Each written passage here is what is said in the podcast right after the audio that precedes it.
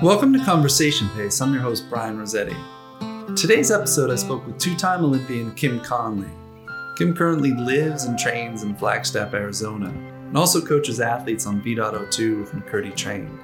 If you haven't seen her photo finish in the 5K at the 2012 Olympic trials, make sure to watch on YouTube. It's one of the most memorable finishes in US track and field history. You'll hear what was going on in her head during the race and learn why it's so important to have a strong mental game in this sport. Kim's now 35, shooting for her third Olympics, this time in the marathon.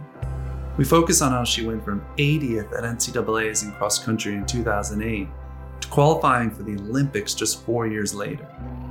As you'll hear, her mom knew, and it's clear she had great coaching guidance, along with great support from her family. Hope you enjoy our conversation. Okay, Kim, welcome to the show. Thank you. I'm happy to be here. Awesome. So you're in Flagstaff now, right? Yeah, that's right. We um we were going back and forth between here and California for several years and then in 2020 decided to make it a full-time move. No way. So how's the the transition going? Great. Yeah, I mean, well, I have so many friends here. So with that as your starting point, it's pretty nice. And then what about weather and just environment and community, all that stuff? Yeah, all of it. I mean, the training is amazing, just like all all the places to run and the the forest roads to explore. Um, and then I mean, last winter we had a lot of snow, but that was fine. Like we, we like we did take a few few days off to go to Phoenix. Um, but this winter has been really, really mild, which you know, on some level, I do wish there were a little bit more snow, just you know, for for the environment and because it's beautiful. But for training purposes, it's been amazing. Oh, that's great. And then what about? So last winter, do you also drop down to Sedona, or wasn't even that great there? Um, yeah, we do drop down to Sedona. Sedona, we drop down to Camp Verde. Um, but yeah, with the big storm last winter, like there were there was snow on the ground like with the saguaro cacti like as you're approaching phoenix. It snowed so low. Wow. Yeah it's I've, pretty cool. I've spent some time in in flagstaff. Geez i feel like half our guests are are in flagstaff now um, which is cool but we used to do a um, an adult running retreat in flagstaff with uh, i don't know if you've run into vince sherry who owns the the running store. Oh yeah. Um, so yeah, Vince and I used to do a, a camp with Mike Smith, and it was such a blast. I miss it. It was just so much work, and it was it got tough yeah. to manage and continue to juggle. And then Mike got into college coaching, and Vince really got invested in the store, so it kind of broke down. But man, I miss it. So you, what about training? Like you were splitting time. Now you're at altitude full time. I'm just curious how much you enjoy that um, versus before, where maybe you'd come up and do some training stints.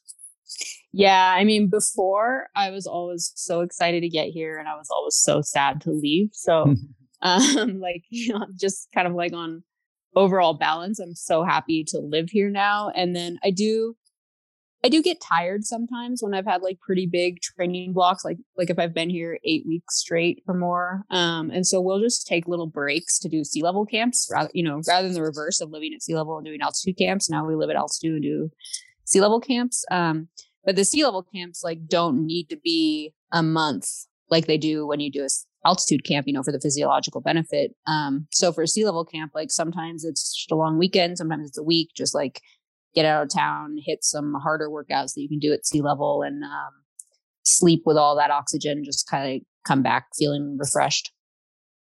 Yeah. And you, you feel like you train well, you adapt well to the altitude now. Yeah, it's funny because it used to feel so hard coming here, and I really don't experience that ever anymore. I mean, I like for some family reasons, I was on the East Coast for eight weeks this fall, and I so I kind of wondered if returning to Flagstaff would feel hard at that time around, and and it still really didn't. I've just kind of completely adapted to to running here. Oh, that's great. I actually didn't I didn't enjoy running there. Every time we went up, I was like, running at altitude's hard. Like it's I don't, you know, I loved being out there and on the, the forest roads. And, and then it was funny because I did the, that snowball run up to the top of the mountain. And I think it was like my fourth day there when the race went off. Oh. After I remember Jack telling me like, "Oh no, you know, you want to race as soon as you get up here," and I'd be like, "Oh, great." I thought I was like, "Oh, I'll give myself a few days before." He's like, "No, that was probably the worst time to race." Worst day. Yep, for mm. sure. I hear so many people. I've actually had athletes where they're like, "Yeah, I'm gonna do this altitude marathon, and we're gonna go a few days earlier," and I'm always like, "No." It was like they already booked the flight. yep. And then it's like, shoot, as a coach, I'm like, do I just tell them great at this point and keep them positive, or do I tell them like, no, don't do that, switch your flight? I don't know. Yeah, yeah, so, that's tough. Um, so you're on the app now. You're on VDOT coaching, or or maybe yeah, or not yet. Yeah, no, yeah. I started um, coaching with McKirdy Train. Um, in the second half of 2021 and yeah awesome so have you been doing private coaching and this is just with a with a new group i know you have coached before right on the collegiate level or were you doing that's right yeah no so i was i was co- coaching on the collegiate level when i first came out of college um, and then i stepped back after like my own running career took off because um, i was just too stretched between the two i didn't feel like i was being the best coach i could be you know, like kind of like traveling all over for altitude camps and races. Mm-hmm. Um, and and then I didn't feel like I was being the best professional runner I could be either when you're like, you know, like cramming in your run before practice and then standing around like on a cold, windy, rainy day watching the athletes practice. Um, so so eventually I mm-hmm. kind of had to like, you know, do some hard assessment of like what I was doing and and you know realize that my limited my window to be a professional runner was limited and that you know coaching would always be there so i so i made that hard choice to step back from college coaching um, and then when james approached me i just i realized that coaching online um, was like could fit with with being a professional runner and um, i'm so happy that i'm doing it like i just feel so much more fulfilled having these connections with other runners across the country um, so i'm really really glad to be back at it and and what are the backgrounds of some of these runners? Do they just like all over the place or do you work with specific like different, you know, levels? And how does it work? Um, it's pretty diverse. I guess, you know, I guess not surprisingly, like most people are running marathons and either going to Boston or want to BQ. I would say that's like the big the big trend. I have a few that have no interest in the marathon. Um, but yeah, it's it's all adults doing road races. Nice. And different distances or mostly marathons and half marathons? Uh, every everything from the 5k to the marathon. I've got um one athlete that has a like long-term dream of doing Badwater so um that's a few years off, but um I'll I'll figure out how to co- coach an ultra in the meantime. Do you get athletes that just have no clue who you are or your background, or they generally are given like a heads up? I mean, do you feel like some are maybe intimidated? I'm just curious. Yeah. Um, some know beforehand and are excited. Some don't know. And then when they ask like what my background is and I tell them, they're a little concerned, like, why did James match me with you? um, so you know, I just kind of I kind of explained to them like you know all the types of athletes that I'm coaching and that like they they fit right in. Like it's it's gonna be fine. yeah, um, no, I um, can imagine. Yeah, yeah. I always talk about. I remember when I, when I first got into coaching. Um, there was I think my third or fourth client. I hadn't done a marathon yet, and or really coached anyone, but I was working with a coach who was very experienced. And I remember like getting to that point where the the athlete was kind of like, wait, you know, tell me about your experience. You know, it was just totally foreign to hers and had to kind of convince her. And fortunately it worked out. Um, I think it's some of the great coaches, right, who have probably like some of them haven't even run before. Um, right. So, but again, it's hard to kind of make that that that sale. Um, to some people might be skeptical. at first. you learned anything from these athletes? Like when you think about your own training, um, or is it just learning sort of as a coach too as you go? Um, yeah, I'm learning, especially like with some of the beginners. Um, I'm learning to not like take for granted that they like understand things that I think would be pretty basic. Um, so like a mistake I made was the other day I had a woman um race and when when we when she first came on board she'd she'd couched herself as uh, I'm not one of those runners that likes to sign up for races. And I was like, okay, interesting. Well, I think it would be great if you raced and, and racing's really fun. And we talked about that. And so I wanted, you know, I encouraged her to put a race on the schedule so that we could like build the training towards that. And so she did. Um, and it was great. Like her V dot projected her as running like 929 pace for 10k and she ended up averaging 914 pace. So like you know it was very like affirming like everything we're doing is working and you're getting faster. Um and one thing she said though was uh, my legs were just frozen at the beginning and my lungs were burning at the end. And i was like like your legs were frozen at the beginning. And i was like and i was like did you warm up and she was like, no, just some stretching. and I was like, oh, okay. So it's like, okay, like that for me was a moment of like, oh, okay, like I like, you know, so, some runners who don't have a lot of experience, like you even have to coach them on like, this is how you prepare to stand on the start line of a race. Yeah. Uh, yeah. It's, yeah, strides, things like that. yeah. For granted. And then even now, like with, with the technology, the way that the workout can sync to a Garmin and they just many athletes love it because they just kind of hit start. They don't even have to remember what they were doing and just kind of walks them through it. Mm-hmm. But then I always forget, like, okay, to you know, let's say you had a couple miles of warm up running, and then whatever the first set of the workout is, maybe it's mile repeats or something, and I oftentimes will forget, like, well, no, after the, you don't have to go right into that first mile repeat, you know? Yeah. I think back to like some of my workouts, like where I felt just absolutely terrible on the warm up jog and needed like to get my head straight for like 25 minutes before I started the first, you know, interval, like doing strides and loosening yeah. up, hydrating, yep. maybe going to the bathroom. So yeah, it's stuff like that. It's, it's, I see a lot of people that'll just go right into it. You know, they yep. work and go mm-hmm. right in. So it's scary. Um, so that's interesting. So you're working with a lot of athletes, and obviously balancing that with also training. Um, but it sounds like it's going well. Yeah, it really is. Um, yeah, I mean, I just like you know, I I carve out my time in the day for my training, um, and then you know, in between, like I'm I'm available for, you know, for coaching. And, you know, I've had athletes be like, oh, I can't believe how responsive you are. And I'm like, well, like, I, I, think I'm way less busy than um, every athlete I coach. So it's just not that, it's not that hard for me to make myself available. Right. That's great. That's awesome. Um, so talk a little bit. I want to get into, um, well, first talk a little bit about what you're training for now, and then I want to kind of get take a step back. I think it'd be great um, for listeners yeah. to hear about your progression. But just curious, like where you are now and, and what the main focus and what the goal is.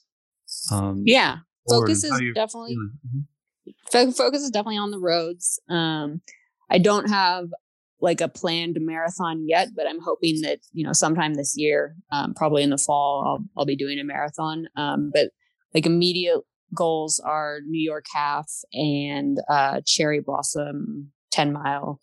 Um, I also I would really like to do the BAA 5K just so I can go to Boston and I have a ton of athletes running Boston, but I haven't actually talked to my agent about that one yet. Okay.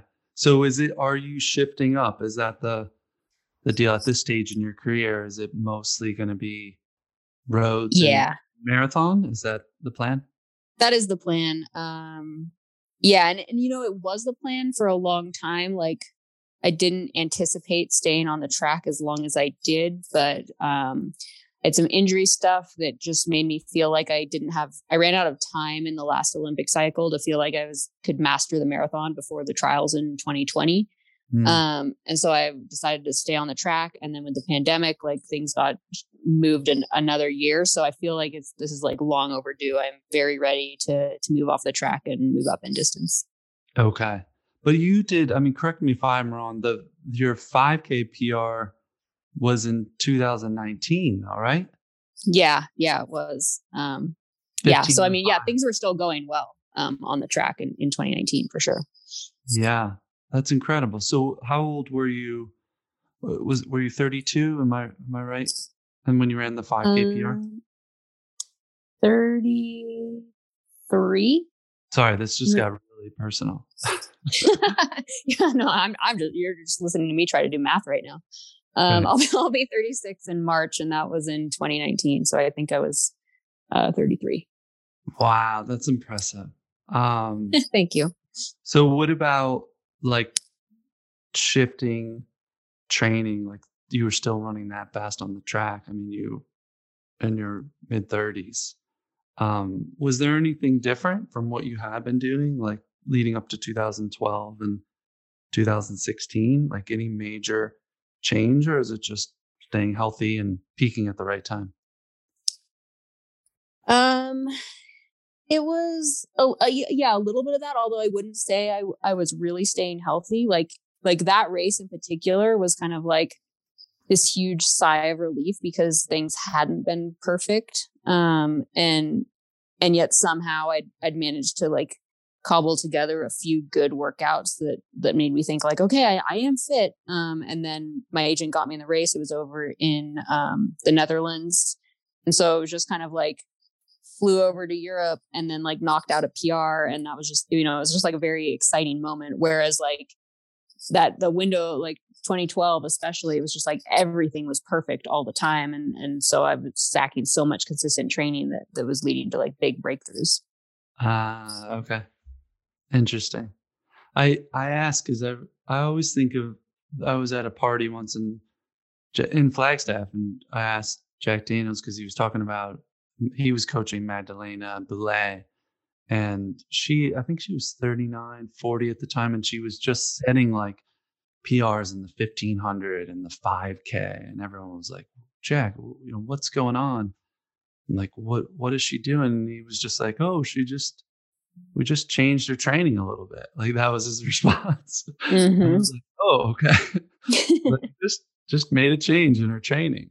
Like she's doing more reps or but it was very like simple. Like, yeah, she just changed. But it, it's interesting to see um just the way that a lot of athletes now we had um Malindi Elmore who was a 1500 meter runner and like her heyday mm-hmm. and now she's you know, Canadian record in the marathon at 39 or 40. Mm-hmm. Uh, and just totally has been thriving on her transition to the marathon. But so nothing significant. It was just you caught a hot race and it was a lot of years kind of accumulated and and just caught the right day in Europe. Yeah, exactly. Yeah. Like I think really when I look back, I would say my training was better in 2013. My training was better in 2014. And I just never got in the right race where I, like, I feel like since 2013, I've had so many years where I've thought, like, oh, like I'm definitely going to break 15 this year. And it just hasn't happened, which was really frustrating. Um, and so then in 2019, it's like, you know, things I was seeing in training weren't as good, but the I still ended up having the best race ever. And there's just the the right weather and the right situation and uh, the right, you know, and I actually think like tracks are getting faster, like the surfaces they're producing. Mm-hmm. Um, so just, I think it was just all those factors. Sure, sure. And then in terms of the marathon, um, I saw you at a half. The, your half PR is 109.44 now. From, mm-hmm. Yeah, that's from 2015. Yeah. So not many half cents, I assume. I've not not a single half since then. that was really the I mean, so in the build up to that half marathon, I ran a half marathon like at steady state pace. Um, so I'd I'd covered the distance in a workout and in a race environment, but I would say that one half marathon in Houston in 2015 was really the my only time racing the half marathon ever. Um, I know. So, you know, I'm I'm really excited uh, to to get to New York in March and, and finally take another crack at it. Yeah, that's a fun one. Um, yeah. So you get some good weather.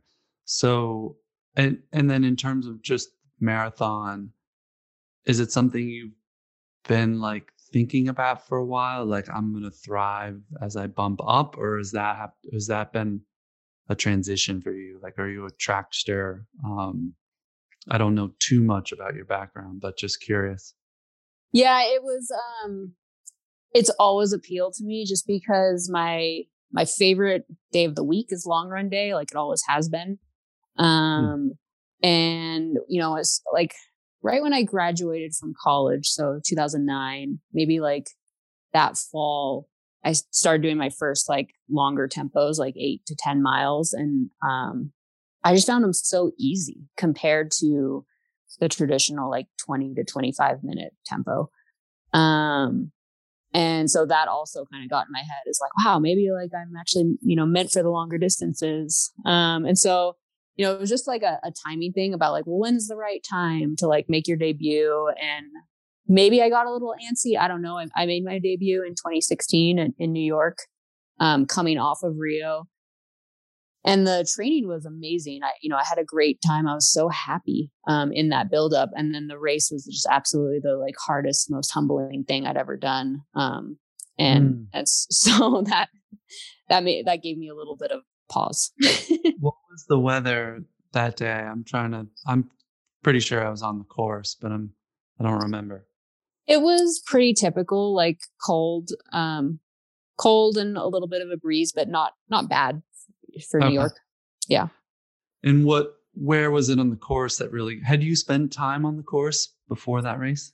I had, yeah. New York Roadrunners brought me out to do the Bronx 10 miler and then like, and then stayed for an entire weekend. And um, we ran, I think we ran everything except the first eight miles of the course um, that weekend. So, so I definitely knew the course, but really like, I think where I fell down was, well, two things. One, I, you know, if I could do it all over again, I wouldn't make my marathon debut coming off the Olympic Games. Like, it's just emotionally, yeah. it was a lot.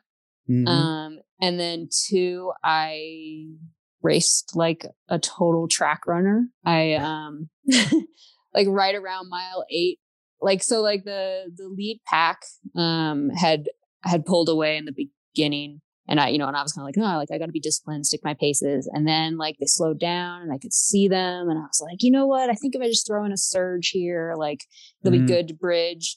And so like between like for the next five miles, like up to the half point, I was just like, it was like I was running a fart. Like, like I was just like surging. And then I would be like, oh, I should back off. And then I'd be like, I'd seat someone and I'd be like, I'm just going to reel them in.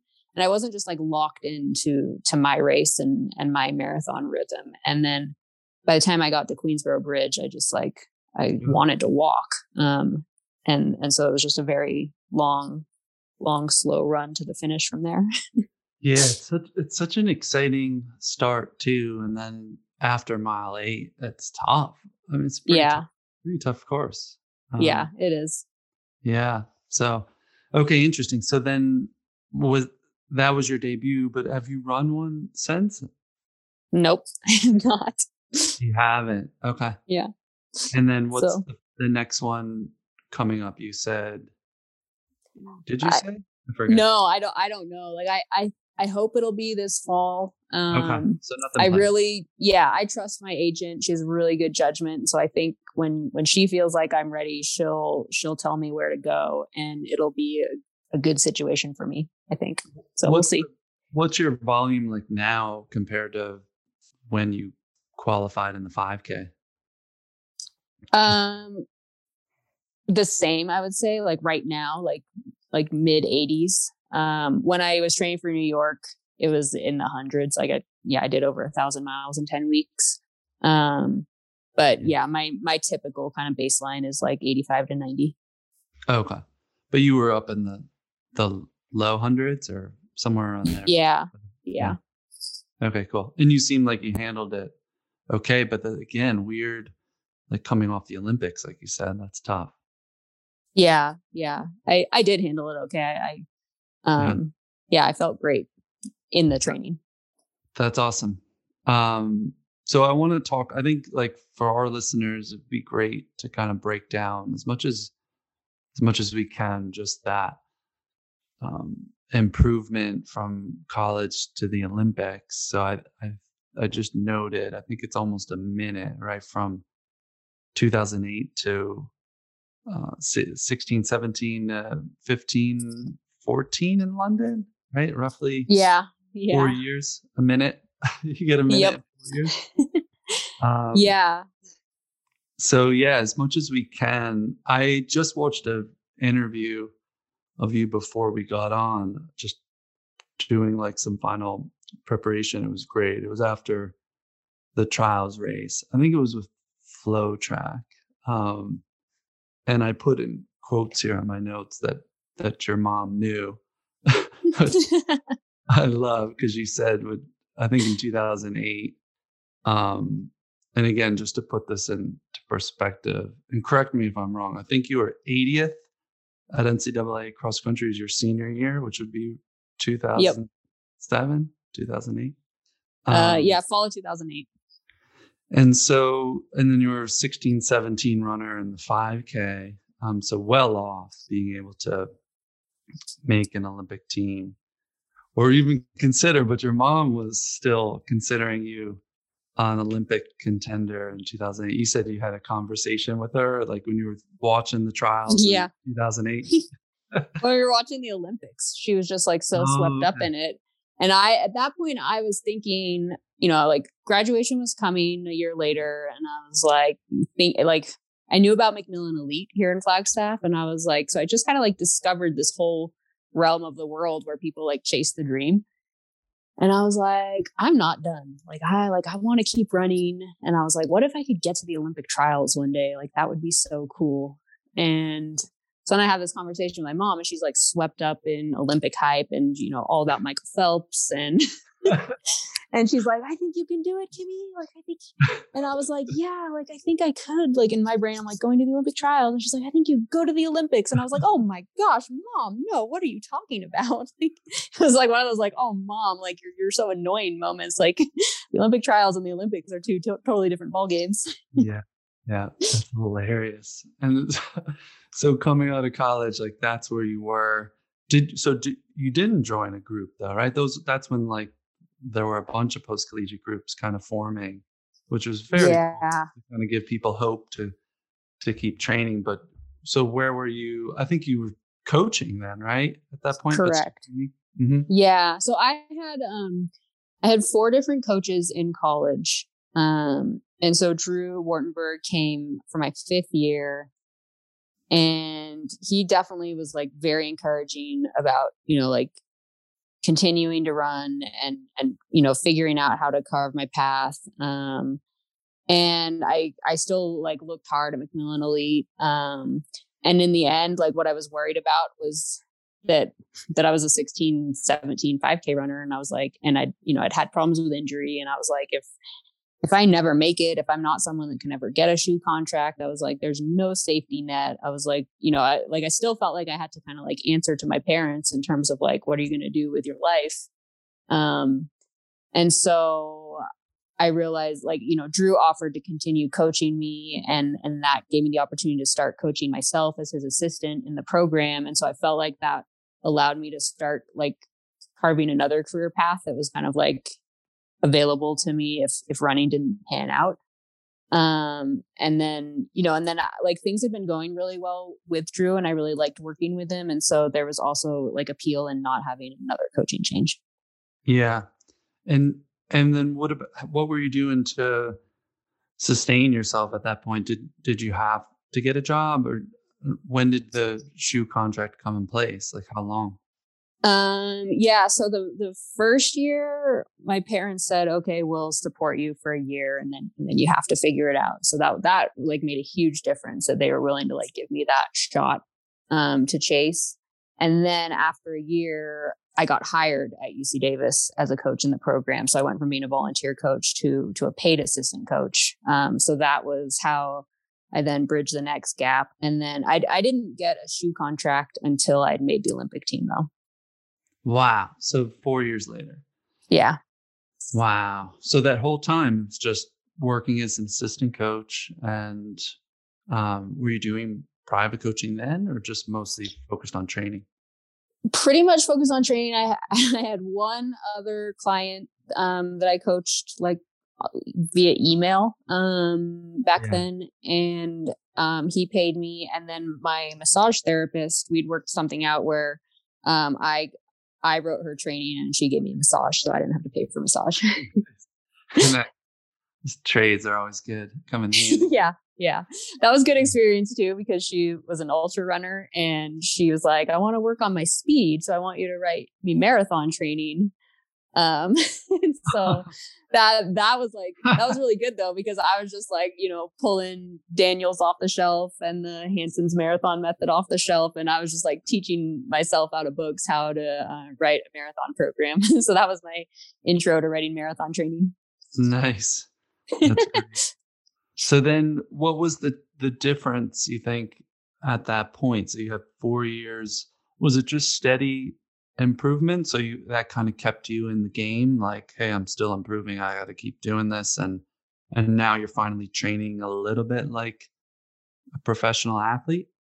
Yeah exactly i um that first year out i um my my big goal my my unfinished business from college other than not making it to NCAAs on the track but the other one was i didn't break 16 and so um, i really wanted to break 16 and my first 5K that year, I ran 1601. And then the second one, I ran 1559. So it was like I cracked under. And then I ran another 5K later that spring, ran 1551. So, um, you know, breaking that barrier was a big one mentally for me. And then, you know, to like get under it a second time and improve even more was like, okay, like, you know, I, I just felt really good about, um, there was just never like a huge, huge breakthrough where I just like PR'd by 30 seconds or something. It was just like I would take these like 10 second, five to 10 second chunks off at a time.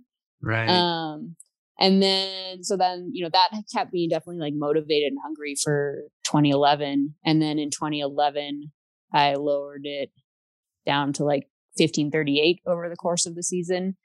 And then that fall, I went to the roads and that, um, I finished on the podium at a couple US road championships. I made like $20,000 in prize money. And so that for me, like $20,000 was significant then. Um, and so that, that really kind of allowed me to feel like, yeah, I'm like still making progress. I'm, I'm, I'm beating people that are sponsored. I very naively thought that if I just beat people that had shoe contracts, those same companies would want to sponsor me too. And it definitely didn't work out that way. but, um, but I was just like, you know, having all those little successes just like kept me really motivated to keep with it. Um, and then in 2012, I opened the season with a 1524. And so then I was five seconds off the Olympic standard. And that that was the first time. That was April of 2012 was the first time I ever was like, wait, could I make it to the Olympics? Like wow. I like now I'm only five seconds away from the standard and PRing by five seconds is exactly what I do, like every time I race, basically. So I suddenly started thinking like this is possible. Wow. So till then it was just it was steady improvement kind of kept you in. I mean before that were was there a point where like friends or family were kind of like kim you know how long are you gonna keep doing this um or did you have you just that was the beauty you had like total support and that was part of what kept you going yeah i mean i i did have total support i think actually initially like graduating from college was more when people are like what are you doing um because I'd like I'd I'd been on track to go to PT school um, all through mm-hmm. college, and I'd you know I'd applied, I'd gotten accepted, like it was all set, and then I suddenly was just like I don't want to do that, like I need to chase this dream, and people were like, "What are you doing?" Wow. um, so yeah, so by by 2011, 2012, it was like I was getting paid to coach, like, and I was kind of like you know living out this other dream on the side almost and so um so everybody was supportive of that I don't know why I asked because like your mom knew she knew you were going. of course, she was supportive. Um, the, I'm curious. The PT has had that been an asset, or has it been an asset, like for you as an athlete to have that knowledge? I talked to a coach who was like exercise science in college and made an Yeah. Point. Like, I kind of, I'm really good at getting a lot out of my training, I think, because I understand, you know, what's going on in the body and how to find Yes. Absolutely. Yeah. So yeah.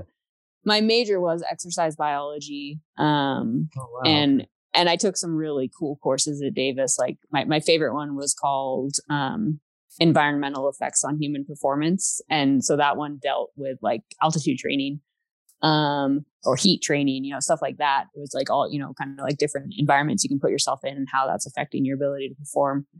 Um, so yeah, absolutely. Like, you know, having that as my background. And then, you know, when I started coaching, like realizing how all the different types of workouts you're doing, like what physiological system that's applying to, like that gave me or made me feel like a, like I had so much more purpose with my training. Like I really understood why I was doing everything I was doing, you know, whereas like when I was younger in college, um, I would like I hated tempo runs. I was just like I was like, oh no, are you kidding me? I've got this. Like, why can't we just like you know hit quarters on the track every time? Like that's all I wanted to do.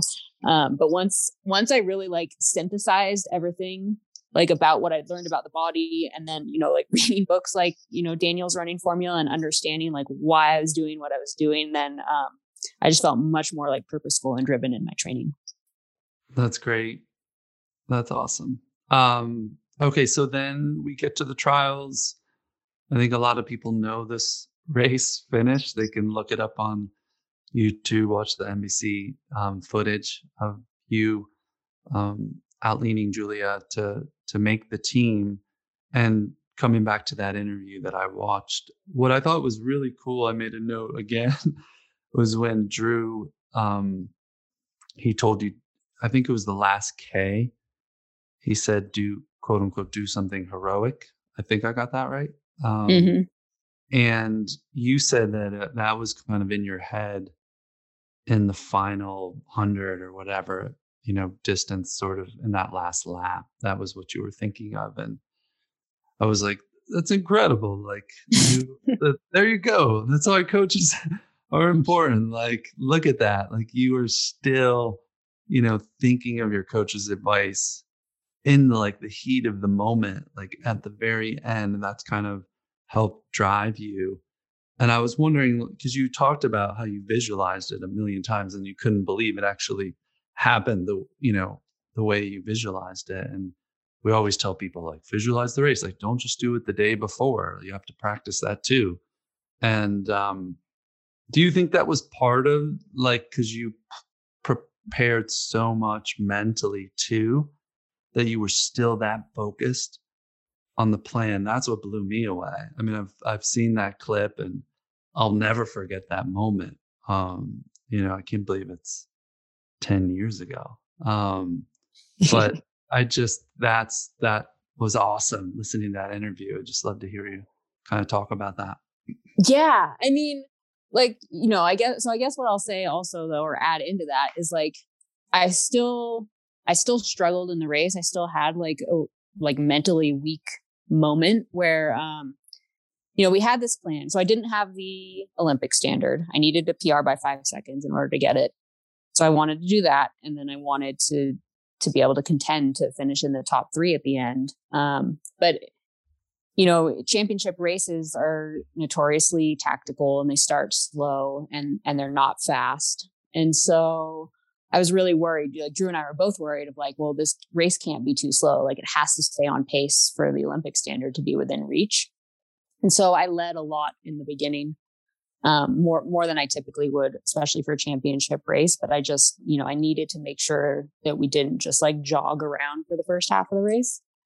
Um, Which I totally I totally forgotten that because my recollection was just Julia just took it out and broke yeah, field and then it was just the scramble to kind of reel her in at one point. But so yeah, go ahead. I'm sorry, but I, I had totally forgotten that you had pushed it because you you needed to make sure, but then you got disconnected. yeah. So it's just like it's a hard balance to strike because I was like, well, I have to keep this race on pace, but I also need to like save something in the tack in the tank because you know it's gonna have a fast finish. And I typically try not to look at the clock during races. I just, you know, I just try to race, um, especially in championship races. But I did look at 3,000 meters, saw the time, and I was like, oh, we're way too slow. And so I just thought the Olympic standard was out the window. And I, you know, I thought the Olympic dream was over.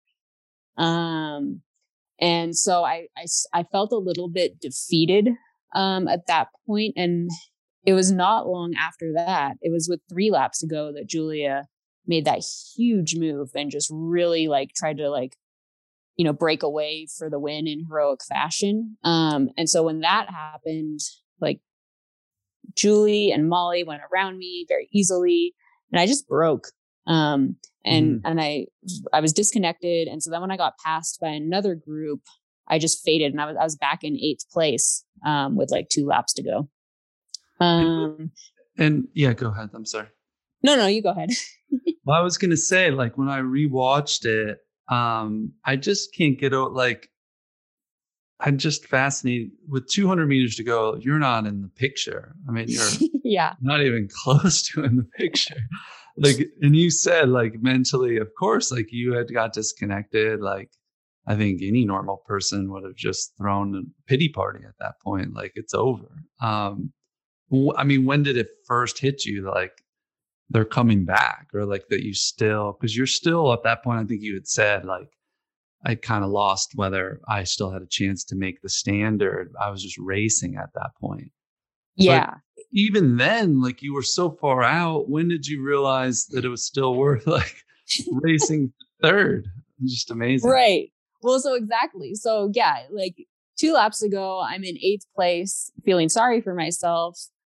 200 meters later with 600 to go i heard drew yelling for me. That's where he was standing and you know he i can't remember exactly what he was yelling but it was you know this typical very encouraging um, mm-hmm. words. And that's when i like remembered the note that he'd hand me that said you know in the in the those final you know final laps of the race to just do something heroic. And i was just like jolted. It was like what am i doing like you know having this pity party back here? Like we've worked so hard and and you know my parents have been so supportive and there've been all these people on the journey that have been so supportive that i was like i just have to leave my heart out on this track. Like you want to walk away from the olympic trials feeling like you gave the race everything you had in you. And so i i rallied. I was in you know the back of a group sitting in eighth place and i just looked ahead and was like i could be in fifth place right now. Like i know i have that in me. And so i just like surged around them to move into fifth place. And once i was out of that pack and could see ahead on the track. So now we're like approaching a lap to go. That's when I saw that Julie and Molly passed Julia. And then I was like, she's really slowing down. Like she was right. paying really hard for that move that she had made earlier. And so even though Abby D'Agostino was actually between me and Julia, I wasn't even really focused on Abby at all. I was suddenly just like, you know, Olympic standard out the window, Olympic dream gone. I was like, but what if I could finish on the podium at the Olympic trials? Like that would be an amazing outcome and, you know, like something that would make this whole journey and process feel really rewarding. So, um, yeah, and that last like 300 meters, I just started like churning away, just, you know, in kind of in a desperate attempt to try to finish just on the podium. Um, and I think I passed Abby with about 100 meters to go, and, and Julia, Julia was still like quite a bit ahead, but but she was like like I was moving really fast at that point and she was moving pretty slow. And so um I just I I pulled up alongside her right at the line and I leaned um kind of out of instinct, kind of out of something I'd rehearsed my entire life, just messing around like with friends, like you, you know, race into the car from a run and pretend like you're a sprinter and lean in line or like at mm-hmm. Davis um, with the guys team, you know, like we would like run into the gate at the track and we'd like all in, lean in invisible finish tapes at the track. so just like something we played around doing. And, and then in that moment, it just like came out of me and, and I leaned at the finish line. Uh, so you kind of pieced it together, like just, oh, I can get to fifth. But in that mm-hmm. moment in your head, it wasn't like get to fifth to get to third. It was just get to fifth. That's all you could see at that moment. Yeah, exactly. And then once I was in fifth, I was like, wait, could I get into third? Wow. That's incredible. It's so cool because the sport, I mean, so often it's like everything's for time, right? Like, oh, I got to get in a hot race or mm-hmm. and oh if the race isn't running the time you want then it, you know the race kind of goes in the tank or you you kind of go through the motions um i was watching a Citius mag thing after Millrose, and the guy who i'm blanking on his name who, who won the mile on the men's was making fun of matt centrowitz like you know after you won in the 1500 that like tactical like rate because he's such a tactician and he races mm-hmm. well they're like they're never gonna let that happen again like they're just gonna go out and it's gonna be a time trial.